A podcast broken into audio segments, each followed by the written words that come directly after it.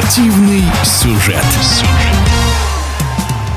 Лидировавший в общем за счете многодневной велогонки Джиро д'Италия Ремко Эвенепул покидает соревнования. Причина – положительный тест на коронавирус. И это далеко не единственная потеря Джиро на этом этапе.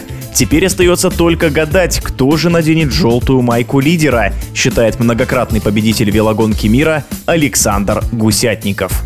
Джиро Италия теряет своих лидеров. Потеряли Ремко Эвенепула, молодого агрессивного гонщика, который жаждет побед. Но, увы, ковид не дремлет. И уже сошло с гонки 36 человек. 25 или 26 сошли именно по болезни ковидом. Делают тесты, и они уже не выходят на старт с положительными тестами. Даже приняли решение, чтобы во всех совместных помещениях одевали маски. Например, в ресторанах или в каких-то там местах, где нужно было общаться с народом, то потребовали, чтобы у всех спортсменов были маски. Ну, самое, наверное, обидное, естественно, думаю, что обиднее всего нам, потому что мы потеряли нашего единственного гонщика Власова, который тоже заболел и который претендовал на призовое место. Собственно, лидеры настолько все были еще непонятные. Лидеры, в общем-то, группа понятная, но кто непосредственно способен встать на пьедестал в конце Джиро Италии,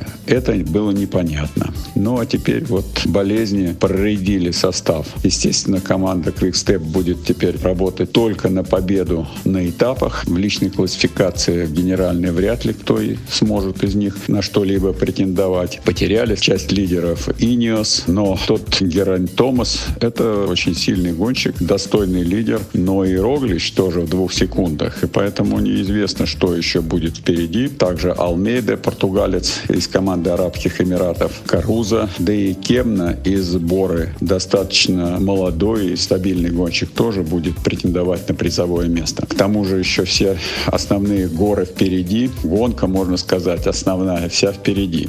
Потому что особенно последние недели, когда мы увидим, собственно, проверка состояния будет первая нормальная проверка состояния на 13-м этапе, когда будут гонщики подниматься на высоту более 2000 метров и финишировать еще в гору тоже на высоту 1450 метров, то это уже непростые этапы. Также 16-й, 18-й, 19-й этапы все с большими горами, да и 20-й этап, гонка в гору 18 километров, она тоже, в общем-то, будет решающая. Как видите, гонка идет, но без многих лидеров. В эфире спортивного радиодвижения был многократный победитель велогонки мира Александр Гусятников. Спортивный сюжет.